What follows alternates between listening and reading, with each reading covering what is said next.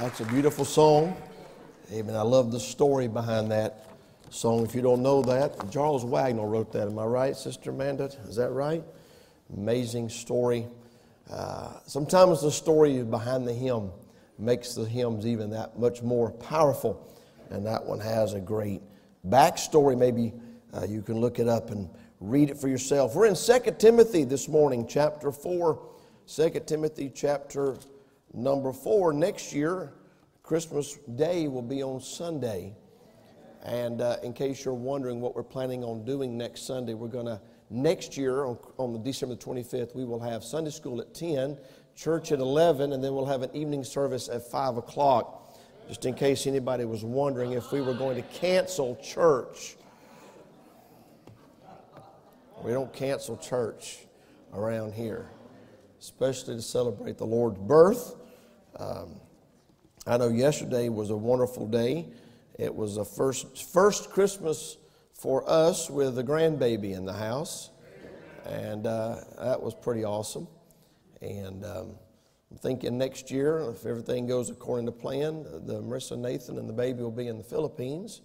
And uh, so that might be where we're at next year at Christmas. I'm just kidding. I'm just kidding. Uh, but no, it was awesome having the first Christmas with the grandbaby, and a little sad thinking it might be the last one for a while. Uh, but we hope you had a good Christmas time with your family and friends. And uh, there's a bug going around, so be, take good care of yourself. Wash your hands. Amen. We'll get a little herd immunity going this morning, all right? Second Timothy, chapter number four. Stand with me, please, as we read a few verses from the Scripture.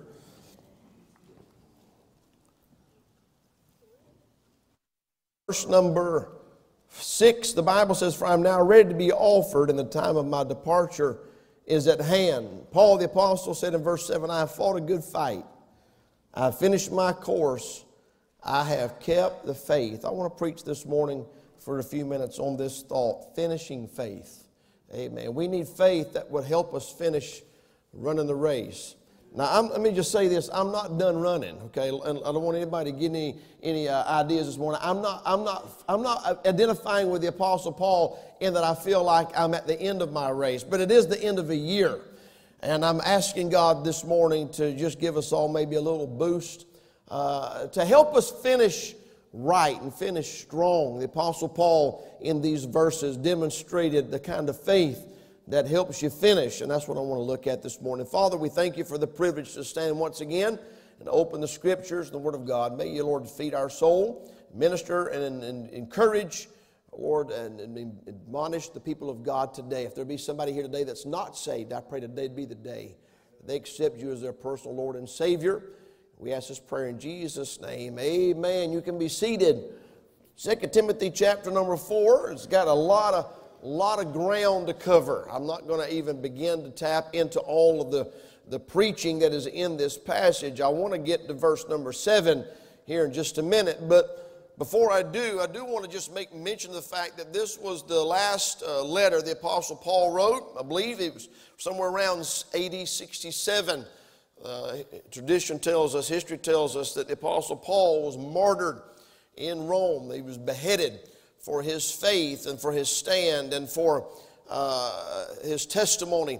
But in get to Second Timothy, he's writing this letter from prison, and uh, I can't think of a more uh, horrible place to try to uh, write from than a cold, drab prison, a Roman prison. But when I read First and Second Timothy, I'm challenged by the heart that is demonstrated by the Apostle Paul. What an example of someone with faith. What an example of someone that was able to endure sufferings and afflictions and tribulations and trials, and used every last minute of his life for the furtherance of the ministry. And I guess that's kind of where my mind was going with these verses. By way of introduction, I want you to notice that Paul had several things on his mind as he neared the finish line. And uh, he, he had several things on his mind, and that's reflected in the first part of chapter number four. And uh, if you want to write these things down, you can. We see, first of all, there was a passionate charge in chapter four and verse number one. The Apostle Paul, writing to Timothy, a young pastor, said, "I charge thee, therefore, before God and the Lord Jesus Christ." And I thought as I was reading that, that Paul knew he had already received insight that he was about to die. He knew his time was short. He'd been in house prison, been in uh, there in Rome. He was in house prison for a couple of years, and now he's in prison, and he just knows that it's not going to go well. He knows he's not going to be turned loose and given a second chance to go back out and preach. He knows that he's going to die here. The Lord had already given him that insight, obviously, from verse number six and verse number seven. But I thought about his desire for his last few days on earth to be spent investing and pouring into the younger generation. Timothy, the young preacher, is receiving a letter here from the Apostle Paul, filled with admonitions and filled with encouragement. In fact, I almost call this point a paternal charge. He looked at Timothy as a son in the faith. If you look back at chapter one, we're still in Second Timothy, chapter number one, he said in verse two, "To Timothy, my dearly beloved son." He called him his son in the faith in another place. He looked at Timothy, uh, that was in First Timothy chapter one, verse two. He called him my own son in the faith. And Paul is investing. He has been writing this letter. He's been encouraging, admonishing. And then we get to the last chapter. He's charging him. This is a passionate charge. He looked at Timothy as a, as a like-minded young man, and, and has taken every waking moment, every minute that he has left, to invest and to pour himself into this young preacher, knowing that Timothy will take the things that he learned from Paul and that he will pass those down to the next generation and to the next generation. I know I refer to Second Timothy chapter two and verse number two often. That was my ministry philosophy when I was a missionary in South Africa, uh, investing and pouring into others. He said, "The things which thou hast heard of me among many witnesses, the same commit thou to faithful men who shall be able to teach others also." And that was the four generations there of teaching and mentoring. And the Apostle Paul was charging Timothy and trying his best to encourage him to stay true and to stay faithful. If you look back in chapter number three, he says in verse number fourteen, "But continue thou in the things which thou hast learned and hast been assured of, knowing of whom thou hast learned them." He saw many people during his ministry walk away. He referred to one in this chapter, "Demas hath forsaken me, having loved this present world." Paul no doubt saw many people start out and start out strong and start out with a bang, and yet many of them stopped, or they quit, or they fizzled out, or they got distracted. And so Paul's using his last moments on earth to charge passionately his young preacher friend Timothy. He said, "I want you to stay true. I want you to continue. I want you to be faithful." Of course, he's setting an example of faithfulness in verse number seven, where he says, "I've kept the faith." He says, "I've kept the faith. There's no reason why you can't as well." So we see the chapter starts out with a passionate charge in verse number one. Also in verse number one, secondly, we see a promised coming. He says, "I charge thee before God the Lord Jesus Christ, who shall judge the quick and the dead at his appearing and his kingdom." If you missed Sunday school in the sanctuary this morning, you missed a, an unexpected blessing. Brother Berner and his wife were out of town, and Brother Sasser filled in this morning, did a great job out of the book of Matthew, Gospel of Matthew, talking about end-time prophecy and how that we have been promised multiple times in the Scripture that Jesus is coming again. Aren't you thankful for that? I'm looking forward to his coming more now than I ever have before. All my life I've heard preachers preach about the rapture and heard, preach about the second coming of the Lord Jesus Christ, and the Bible talks about it often, but maybe I'm just getting older, and maybe the world's just getting crazier, but I'm looking forward to the promised coming. Amen. And Paul here is referring to the Lord Jesus Christ, who shall judge the quick and the dead at his appearing and his kingdom. Paul was looking forward to the appearing of Jesus Christ. As a matter of fact, he referred to it again in verse number eight. And I mentioned this just the other day, how that somehow or another God had given him insight through a, a, a, a inside information that he had a crown that was laid up for him in verse number eight.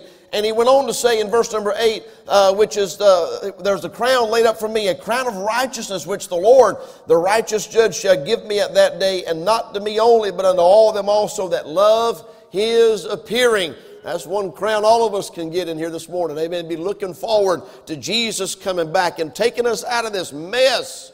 What a mess we're living in. What a mess. But there's a promise coming, and Paul was thinking about the coming of the Lord Jesus Christ, and was using that coming to be a motivation to Timothy, reminding him uh, that when Jesus comes back, we will all stand before the judgment seat of Christ. Amen. He will judge the quick and the dead at his appearing and his kingdom. Got into that a little bit that this morning, the, the judgment seat of Christ, and you've got the great white throne judgment. That's for the unbeliever. You've got the judgment of the nations. You've got all these different judgments that are coming, but it starts with the return of the Lord Jesus Christ, and he could come today. How many of you believe Jesus is coming back? Amen. We see a passionate charge. We see a promised coming. In verse number two, write this down, we see a preacher's calling. Paul is reminding young Timothy, preach the word. Well, that's just almost a thing that is unheard of anymore. Of course, I don't get out much. I stay here, and when I go off somewhere, I'm usually preaching somewhere, but I get a lot of emails. I get a lot of text messages and emails from people that says, we enjoy watching the services at Calvary Baptist Church in Dundalk, because where we're living, where we're at, there's not any good, solid Bible preaching. Paul was admonishing Timothy in verse number two, preach the word. I can't imagine why anybody would want to preach anything else. There's so much in there, you could never even begin to exhaust it all. I honestly believe I could preach the next six months and never leave this chapter. There's six months worth of preaching just in this chapter right here. Paul told Timothy, preach the word. That's not a, that's not a chore. That's not a drudgery. That's exciting to be able to dig into the scriptures, be able to dig into the word of God, and to be able to stand and preach the word of God. Yet today it seems like it's such a rare thing. People are preaching their philosophies and their opinions. And it's crazy. The older I get, the less opinions I have.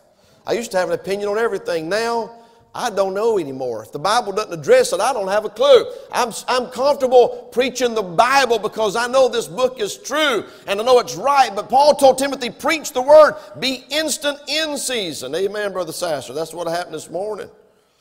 When I looked around and I didn't see Brother Berner, and I called him. I said, are you going to be here today? He said, oh, no, preacher. I told you several times I was going to be out of town. I said, oh, yeah, that's right. And I made a beeline to Brother Sasser. I said, you're teaching Sunday school in five minutes. You know what he did? He was instant in season is what he was. Well, it might have been out of season. They hadn't asked his wife how he did. But we, the instant in season for a man of God to be ready and be prepared to be able to stand up at a moment's notice. By the way, that in season, out of season means when they like it and when they don't like it. There are times when it's fun. There's times when it's easy. There's times when it's convenient to preach. And then there's times when you are, uh, you're, you're preaching against, the, going against the grain many times. Of course, the Apostle Paul knew all about that. No wonder whenever he got with a group of brethren like he did in that upper room that night, he preached till midnight. Amen. He was tired of getting people throwing rocks at him. Amen. He was enjoying preaching to a friendly crowd for a change. Amen. We see the The preacher's calling, be instant in season, out of season. Look at verse two. Reprove. Well, that's not any fun. That's not fun for the preacher, and it's not fun for the listener. I know some preachers that enjoy reproving people. They got a problem. Amen. I, I, I have to do it as a pastor, reprove and rebuke, but I don't enjoy it. But we see the reprove and rebuke and the exhort with all long-suffering and doctrine. Man, there's a month's worth of preaching just in that verse right there. But we see these were things that was on the Apostle Paul's mind as he neared the finish line. He was thinking about the preacher's calling and was reminding Timothy, this is what you need to do. Preach the word. Preach that book.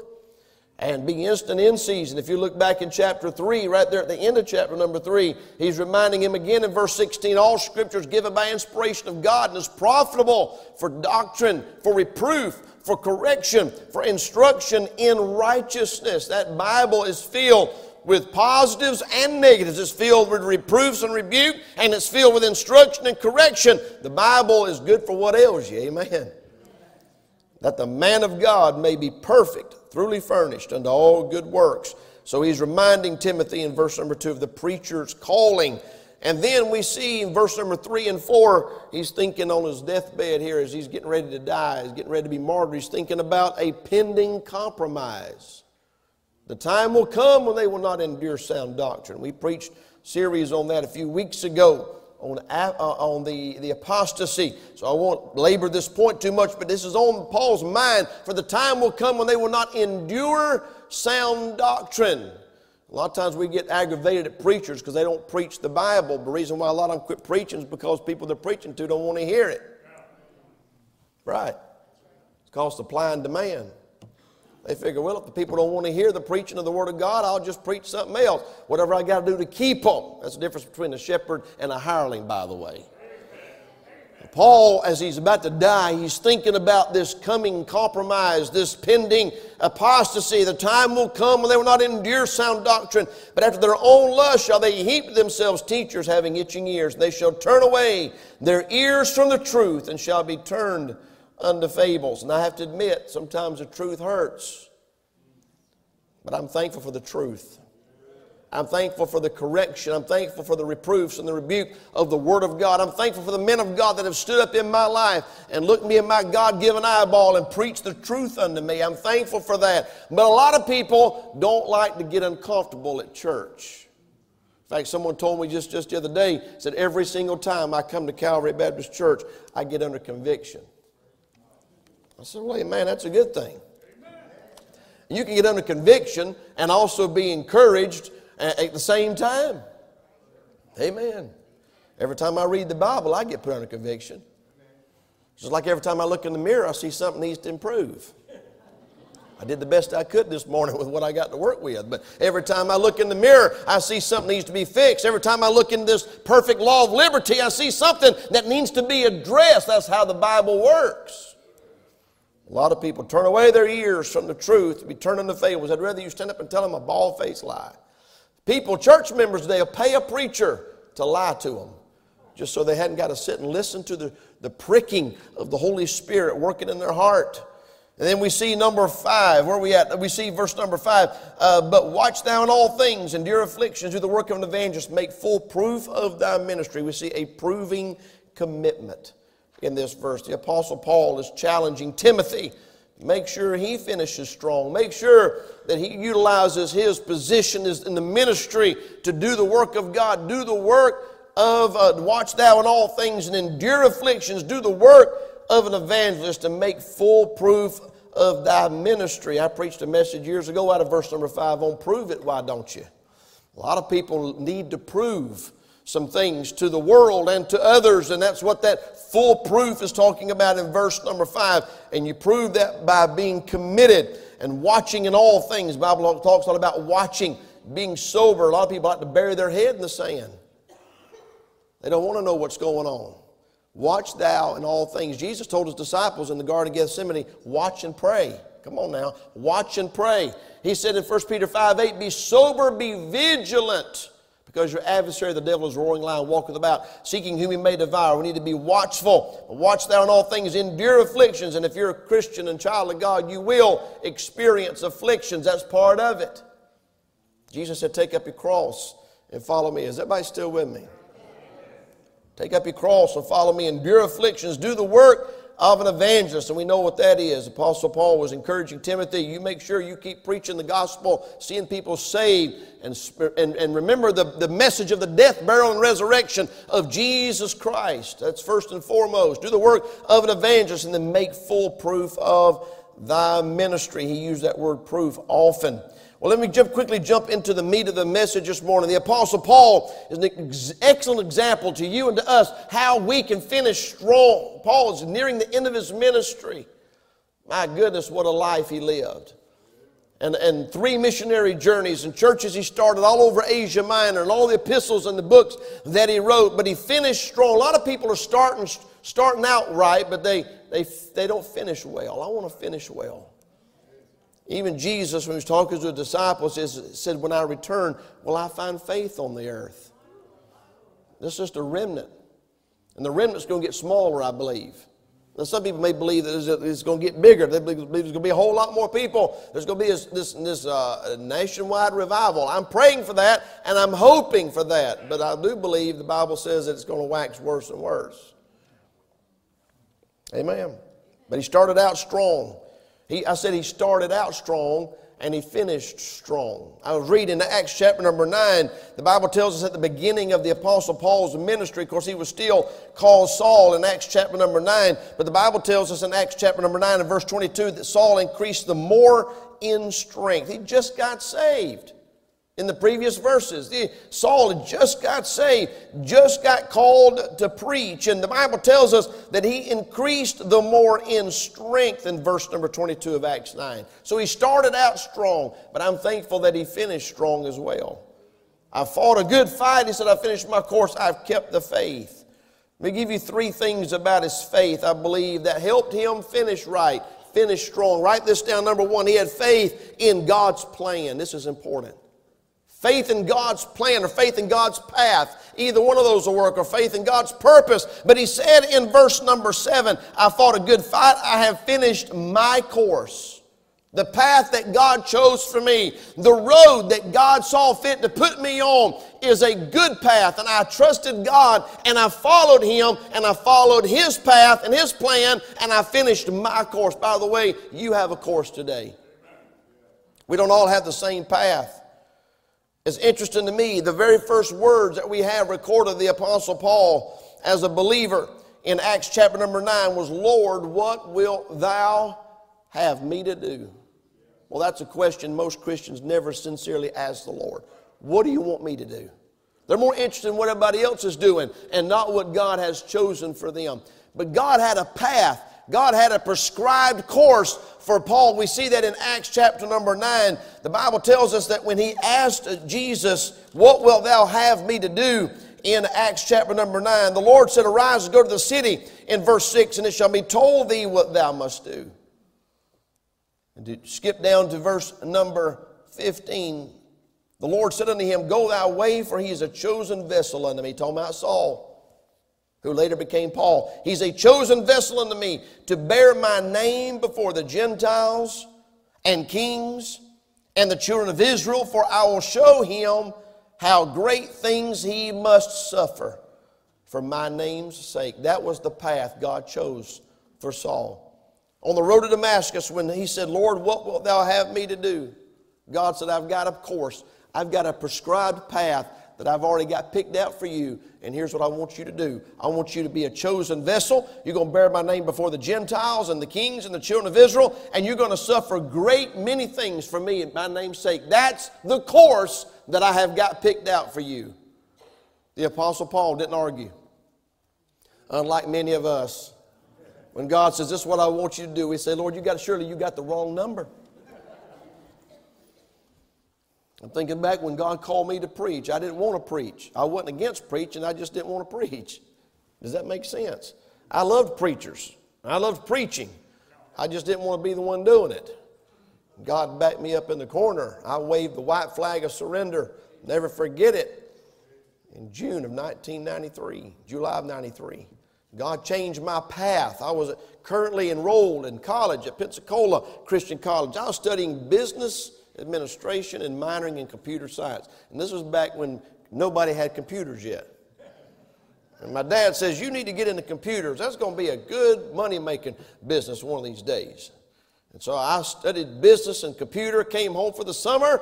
God called me to preach, took all my plans, threw them in the trash. God changed my path. He changed my course. Paul was able to finish according to our scripture this morning, because he accepted and he chose and he submitted and surrendered to the path that God had chosen for him. He never once argued with God about it. Lord, what wilt thou have me to do? Well, that's a good first question for a Christian. What wilt thou have me to do? Imagine if every single one of us asked that question and meant it. If you're a husband, you know what I'm about to say is true. We just want our wives to tell us what she wants without having to guess, without the riddles that go along with it. Just tell me what you want. Now, the women don't understand that. They like to embed it in some sort of a secret code. But, guys, you agree with me. We just want to know. We just, just tell us what you want. Just tell us what you want. I wonder how many Christians look, look at God with a heart of sincerity and say, whatever path you choose for me, that's the path I'm going to take. And I'm going to do it to the best of my ability. The Apostle Paul had faith in God's path. His first words as a believer was, what wilt thou have me to do? His last words were, I have finished my course. thirty-something years of faithfulness to the path that God had chosen for him. He was fully persuaded that God had a specific plan for his life, and he trusted God completely with that path. Well, a lot of us think we've got a better idea of how our lives should be spent. But Lord, you don't understand. I went to college and studied this. Lord, you don't understand. I've got this ability and I've got this talent. And Lord, you don't understand. I can't do this and I can't do that. As if God needs you to explain to him what you can and can't do. Amen. I preached in chapel just a few weeks ago out of Jeremiah chapter number one, where God came to Jeremiah and said, I've called you. This is what I want you to do. And he said, oh, Lord God, I'm but a child. God said, I know who you are, and I know what you are, and I've got something I want you to do. He had faith in God's path. Imagine a church full of people that didn't spend the next thirty years arguing with God about what his plan for their life was, but they spent the next thirty years just trying to do it. Just trying to, just trying their best to find out what God wanted them to do, and wherever God said go, they went. We've talked about this many times. I would have, Baltimore, Maryland is the last place I would have picked out, picked out for me to be. I get that question all the time. What in the world? What are you doing in, in Baltimore? I, I'll be in the store or whatever. Of course, the first thing they say is, where are you from? That's the first thing they say. I hear that a hundred times a week. Where are you from? I say, Dundalk. They go, liar.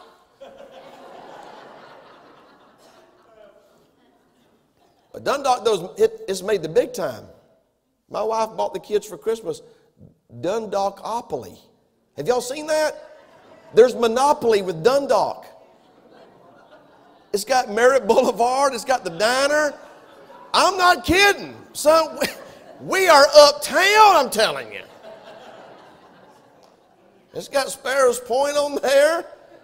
I'm serious. Dundalkopoly. I'm not, I'm not kidding. Or they only did that after I moved up here, so I mean, hey. But I'd have never, never pictured myself up here. And they asked me, where are you from? I say, Dundalk. No, you're not. And I just laugh. I'm from down south. Their second question, what are you doing here? What moved you up here? What brought you to Dundalk? And I said, God. And then they get real confused. This is a long story. God moved me up here, put me at the best church in the world, right over here on Manchester Road, Calvary Baptist Church. I'd have never picked this path. Never. It's amazing how God moves and he directs your life. And when he does that, he moves your heart with it. In fact, Brother Berner texted me this morning. He says, I'm at your old church in Pleasant View Baptist Church in South Carolina. And when he said that, the first thing that came to my mind was, I'm glad I'm at Calvary this morning. There's not even a part of me would want to be back in South Carolina this morning. I'm thankful for the path that God chose for me. And you'll never finish if you don't embrace the path that God picks for you. All right, I wish I had time to look at all the verses I've got, but I don't have time. Secondly, write this down. There's faith in God's precepts. The Apostle Paul's reaction to God's very first command on the Roman, on the road to Damascus was very simple. He just obeyed. And from the very first day that he got saved, he responded to the Word of God, the precepts of God, with obedience and with a heart full of submission. Even on the road to Damascus, as he got saved and said, what would thou have me to do? Even though he could not see physically, he had been blinded by the light, and someone had to take him by the hand and lead him into the city. He made it his priority to do exactly what God told him to do. And from the very first day on that road to Damascus, he learned to trust the voice of God and the Word of God and the precepts of God. Could you imagine how much faith it must have taken in Acts chapter number nine to say, what wilt thou have me to do?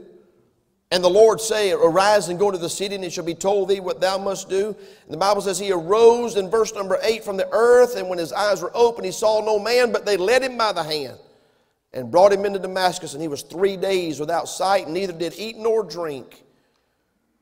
And yet, in that passage of Scripture, God came and told him exactly what he wanted him to do. And he straightway, verse twenty, preached Christ in the synagogues that he is the Son of God. Now, this is the one that on the way to Damascus, he was going there to arrest Christians. He was going there, no doubt, to even martyr Christians. He was going there to try to put a stop to the church, shut down the church and the work of God. And he got saved. And just a day or two later, he's standing on the street preaching that Jesus is the Son of God. That's putting faith in the Word. When God says, what I want you to do is I want you to go stand in the street and tell everybody that everything you've been doing for the last few years was one hundred eighty degrees from the truth. And he went and did it. Whew. I think sometimes that we don't put ourselves in the picture and in the story like we should. The Apostle Paul, so much faith in the truth and the Word of God. He couldn't see where he was going, but he knew where he was going, because God told him where he was going in Acts chapter number nine. And I'm thankful this morning the Apostle Paul placed emphasis and importance on the Word of God. And he did it from the very beginning of his ministry, and he did it all the way to the end of his ministry.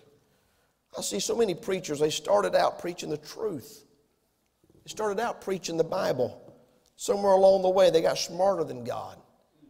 They started changing their message. I shared this story just the other day, but it just came to my mind. My father-in-law was telling me about one of the older preachers that was very instrumental in him when he started out. Very instrumental in teaching him to preach the Bible and to stay with the old paths.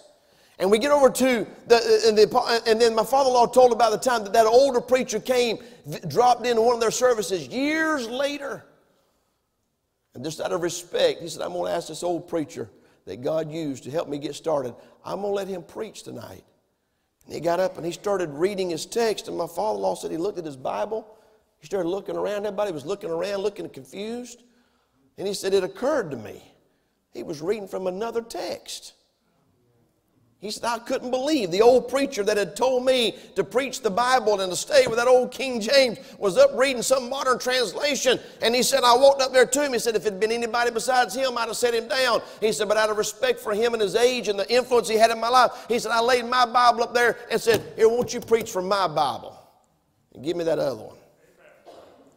He said, how disappointed he was that the old preacher that had told him to stay true and stay faithful changed Bible versions, Brother Sasser, later on in his ministry. It makes no sense whatsoever. He's faithful to the precepts of the Word of God. I'm going to be honest with you. It never has been popular to preach the Bible, but it's less popular now than it's ever been. And it's going to just get worse and worse. But the Apostle Paul finished strong because he was faithful to the Word of God. There's so much in here we could look at, but I don't have time. Thirdly, let me give you this last, last point. We see, thirdly, he had faith in God's person. How was he able to finish?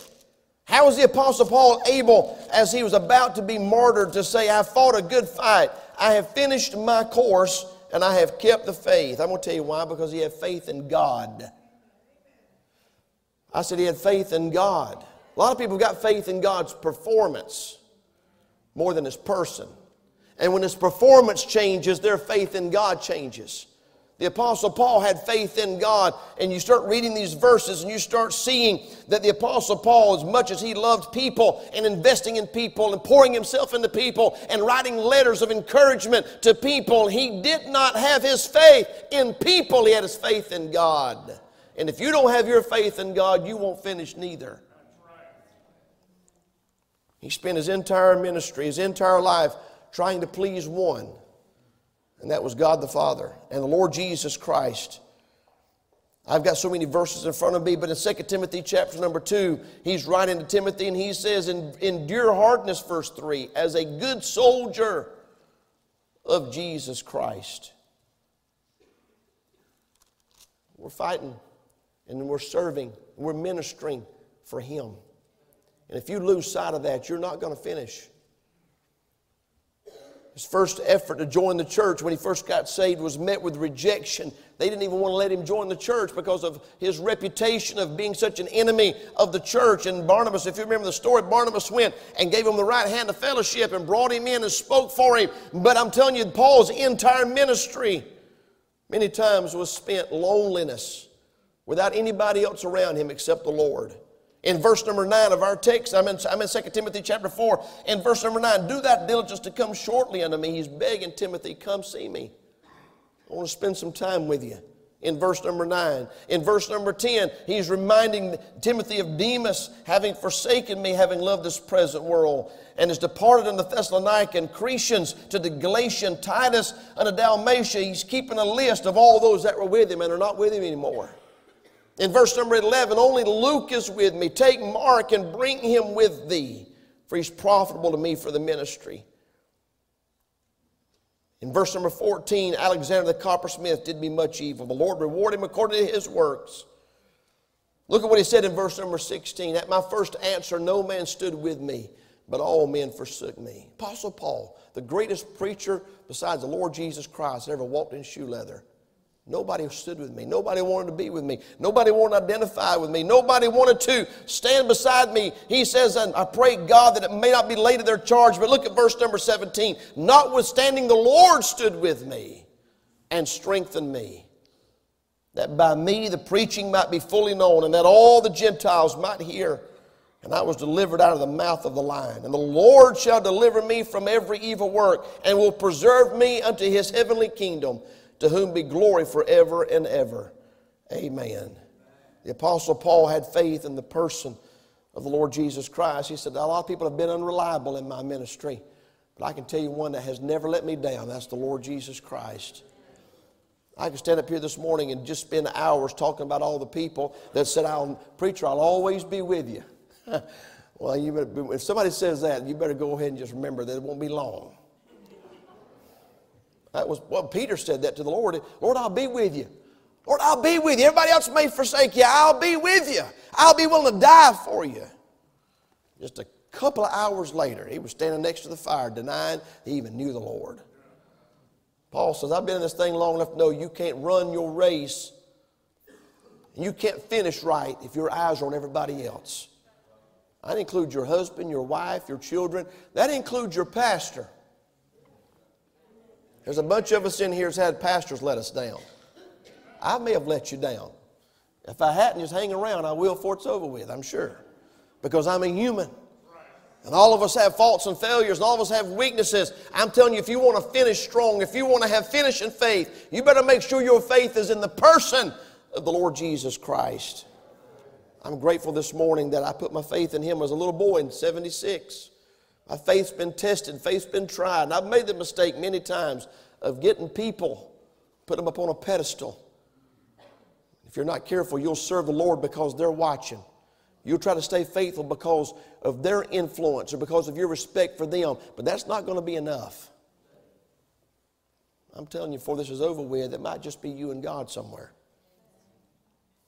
Now, I hope that don't happen, but it could.